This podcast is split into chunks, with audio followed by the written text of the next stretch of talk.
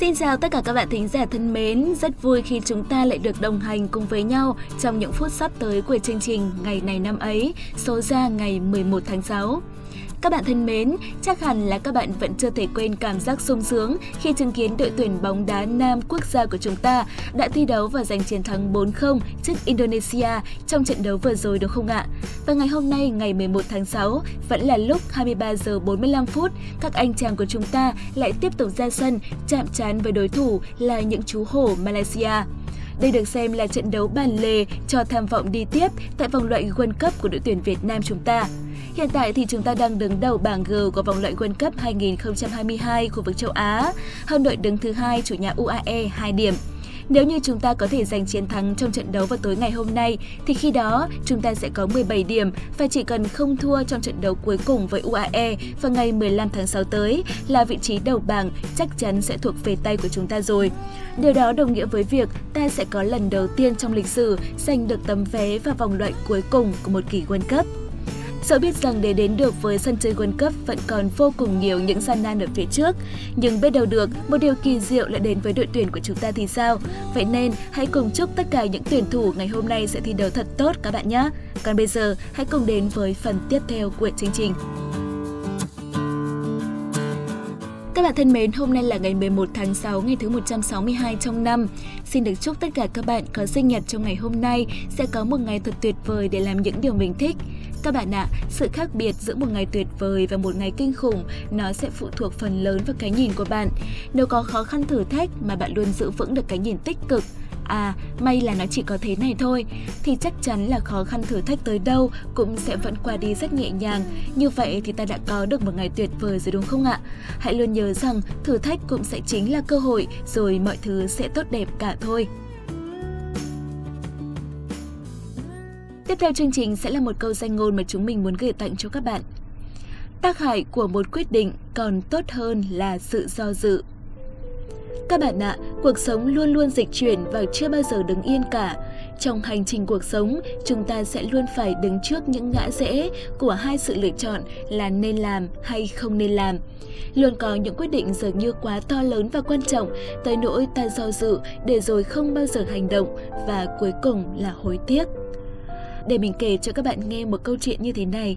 Hồi mình vẫn còn đang là một học sinh trung học phổ thông, ờ, mình có biết là một anh bạn cảm mến với một cô bạn ở trong lớp và cô bạn đó thì cũng vậy. Thế nhưng anh chàng này thì luôn do dự rằng là có nên nói ra tình cảm của mình hay không. Còn cô bạn kia thì lại ngại rằng mình là con gái nên là không nên mở lời trước. Thế rồi hết cả 3 năm học, anh chàng này vẫn đứng giữa hai sự lựa chọn là nên và không nên. Cuối cùng thì cả hai cùng ra trường rồi đi học ở hai nơi khác nhau, rồi còn có cả những người bạn đồng hành riêng nữa. Và cho tới lúc này thì cả hai bọn họ vẫn không có cơ hội để có thể thổ lộ tấm lòng của mình. Bởi vì lúc định mở lời thì thực tế đã không cho phép nữa rồi. Chắc là sẽ có rất nhiều bạn thính giả nghe đến đây thì sẽ cảm thấy đồng cảm với câu chuyện vừa rồi đúng không ạ? Các bạn ạ, khi mà ta đưa ra quyết định sai sẽ còn tốt hơn rất nhiều so với việc ta không quyết định gì hết. Giống như câu chuyện tình yêu học trò vừa rồi chẳng hạn, ít nhất thì cũng nên ra quyết định sớm một chút, cho dù kết quả có ra sao thì cũng sẽ không phải hối hận về sau. Mà nếu như có thuận lợi thì biết đâu đó lại có một người bạn đồng hành đi hết cả thanh xuân.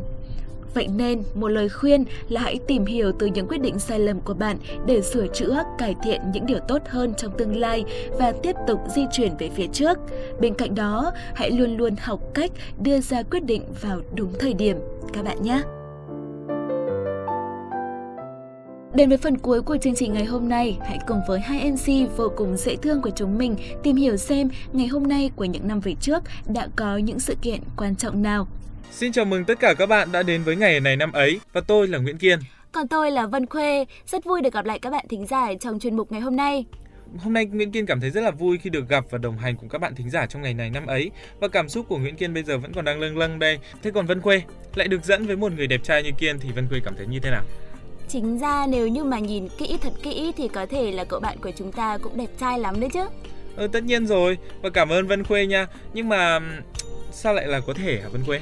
À ừ thì bởi vì là vẻ đẹp của Kiên thì càng tìm càng ẩn cho nên là Khuê tìm mãi không ra để Kiên ạ. nói chuyện với Vân Khuê chán quá nên là chắc là Kiên phải bỏ ra khỏi phòng thu mất.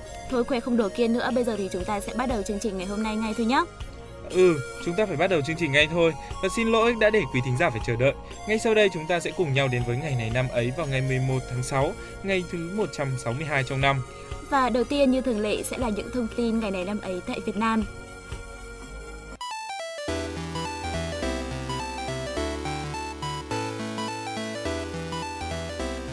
Ngày 11 tháng 6 năm 1784 là ngày mất của nhà bác học thời hậu Lê, Lê Quý Đôn. Ông tên tuổi nhỏ là Lê Danh Phương, tự Doãn Hậu, hiệu Quế Đường, là vị quan thời Lê Trung Hưng, cũng là nhà thơ và được mệnh danh là nhà bác học lớn của Việt Nam trong thời phong kiến. Ở thế kỷ 18, các tri thức văn hóa khoa học của dân tộc được tích lũy hàng ngàn năm tới nay đã ở vào giai đoạn xúc tích, tiến đến trình độ phải hệ thống phân loại. Thực tế khách quan này đòi hỏi phải có những bộ óc bách khoa. Lê Quý Đôn với học vấn uyên bác của mình đã trở thành tập đại hành mọi tri thức của thời đại. Có thể nói toàn bộ những tri thức cao nhất ở thế kỷ 18 của nước ta đều được bao quát vào những tác phẩm của ông. Tác phẩm của ông như một cái mốc lớn đánh dấu thành tựu văn hóa của cả một thời đại với tất cả những ưu điểm cùng nhược điểm của nó. Tác phẩm của Lê Quý Đôn thống kê có tới 40 bộ, bao gồm hàng trăm quyển nhưng một số bị thất lạc. Trong bối cảnh kiêu binh gây rối, triều đình rối ren, nhân dân đói khổ, Lê Quý Đôn lâm bệnh nặng, sau đó ông xin về quê mẹ là làng Nguyễn Xá, huyện Duy Tiên, tỉnh Hà Nam để chữa trị, nhưng không qua khỏi. Ông mất ngày 14 tháng 4 năm Giáp Thìn, niên hiệu Cảnh Hưng thứ 45, tức ngày 11 tháng 6 năm 1784, lúc 58 tuổi. Thường tiếc ông, chúa Trịnh Tông tức Trịnh Khải đã đề nghị với vua Lê Hiển Tông cho bãi triều 3 ngày, cử Bùi Huy Bích làm chủ lễ tang, đồng thời cho truy tặng Lê Quý Đôn hàm công bộ thượng thư. Đến khi vua Lê Chiêu Thống nắm quyền chính, ông được ra tặng tước Dĩnh quận công. Hiện nay tên ông được dùng để đặt tên cho khá nhiều trường học, nhiều đường phố ở khắp nước Việt Nam. Ngày 11 tháng 6 năm 1912 là ngày sinh của Thủ tướng Phạm Hùng. Ông là thủ tướng thứ hai của nước Cộng hòa xã hội chủ nghĩa Việt Nam từ năm 1987 tới năm 1988. Ông từng bị chính quyền thực dân Pháp tuyên hai án tử hình và một trong những lãnh đạo chủ chốt của những người cộng sản miền Nam suốt thời kỳ chống Mỹ. Ông tên thật là Phạm Văn Thiện, quê tại làng Long Hồ, huyện Châu Thành, tỉnh Vĩnh Long, nay là xã Long Phước, huyện Long Hồ, tỉnh Vĩnh Long. Năm 16 tuổi, ông tham gia cách mạng, hoạt động trong phong trào thanh niên học sinh, tham gia tổ chức Nam Kỳ Học sinh Liên hiệp hội và Thanh niên Cộng sản đoàn – Năm 1930, ông được kết nạp vào Đảng Cộng sản Đông Dương. Cùng năm đó, ông bị thực dân Pháp bắt và kết án tử hình. Song, do sự phản đối của dư luận trong nước cũng như ở Pháp, chính phủ Pháp đã giảm án xuống khổ sai trung thân và đưa ông ra côn đảo giam giữ. Sau 14 năm trong tù, năm 1945, ông được chính quyền cách mạng đưa tàu ra đón về và giữ chức bí thư xứ ủy lâm thời Nam Bộ. Sau khi kháng chiến chống Pháp bùng nổ, ông được phân công nhiệm vụ xây dựng lực lượng công an Nam Bộ. Tại đại hội lần thứ hai của Đảng Lao động Việt Nam họp năm 1951, ông được bầu vào Ban chấp hành Trung ương và Công tác Trung ương Cục miền Nam và Ủy ban Kháng chiến Hành chính miền Đông Nam Bộ. Sau Hiệp định Geneva năm 1954, ông được cử làm trưởng đoàn Quân đội Nhân dân Việt Nam trong Ban Liên hiệp đình chiến tại Nam Bộ và năm sau làm trưởng phái đoàn Quân đội Nhân dân Việt Nam bên cạnh Ủy ban Quốc tế tại Sài Gòn và mang hàm đại tá. Ngày 11 tháng 6 năm 1963, Hòa thượng Thích Quảng Đức tẩm xăng tự thiêu tại một ngã tư đông đúc ở Sài Gòn để phản đối sự đàn áp Phật giáo của chính quyền Việt Nam Cộng hòa Ngô Đình Diệm. Tấm ảnh chụp Hòa thượng tự thiêu đã được truyền đi khắp thế giới và nịnh và gây nên sự chú ý đặc biệt tới chính sách chế độ của Ngô Đình Diệm. Phóng viên Malcolm Brownie đã giành giải thưởng ảnh báo chí thế giới năm 1963 nhờ một bức hình chụp cảnh Hòa thượng Thích Quảng Đức tự thiêu và nhà báo David Haberstein, một người một người sau được trao giải Pulitzer cũng đã có bản tường thuật sự kiện. Sau khi chết, thi hài của Hòa thượng đã được hỏa táng lại, nhưng trái tim của ông thì vẫn còn nguyên vẹn. Đây được coi là biểu tượng của lòng trắc ẩn, dẫn đến việc giới Phật tử suy tôn ông thành một vị Bồ Tát, làm tăng sức ảnh hưởng của của vụ tự thiêu lên dư luận. Ngày 11 tháng 6 năm 2008 là ngày mất của Thủ tướng Võ Văn Kiệt. Ông tên thật là Phan Văn Hòa, bí danh Sáu Dân, Chín Dũng, là một nhà chính trị ở Việt Nam. Ông là Thủ tướng thứ tư của nước Cộng hòa xã hội chủ nghĩa Việt Nam từ ngày 8 tháng 8 năm 1991 cho đến ngày 25 tháng 9 năm 1997. Có lúc gọi là Chủ tịch Hội đồng Bộ trưởng.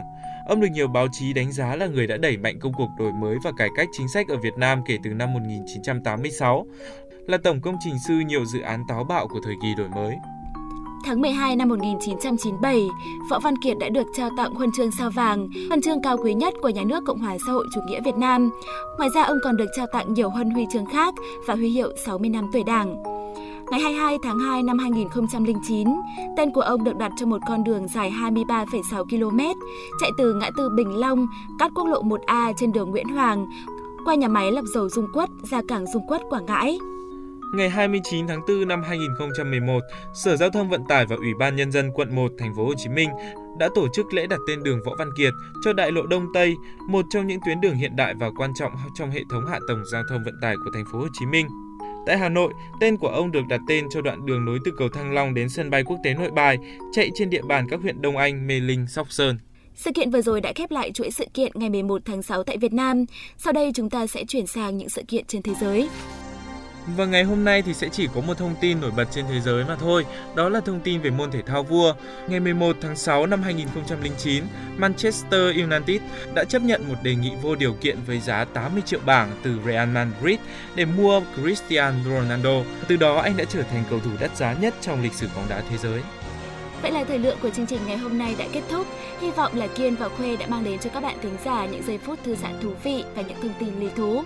Và chúng ta lại phải tạm chia tay nhau rồi. Và xin chào các bạn thính giả. Hẹn gặp lại các bạn vào ngày mai với những thông tin lý thú hơn nha. Xin chào và hẹn gặp lại.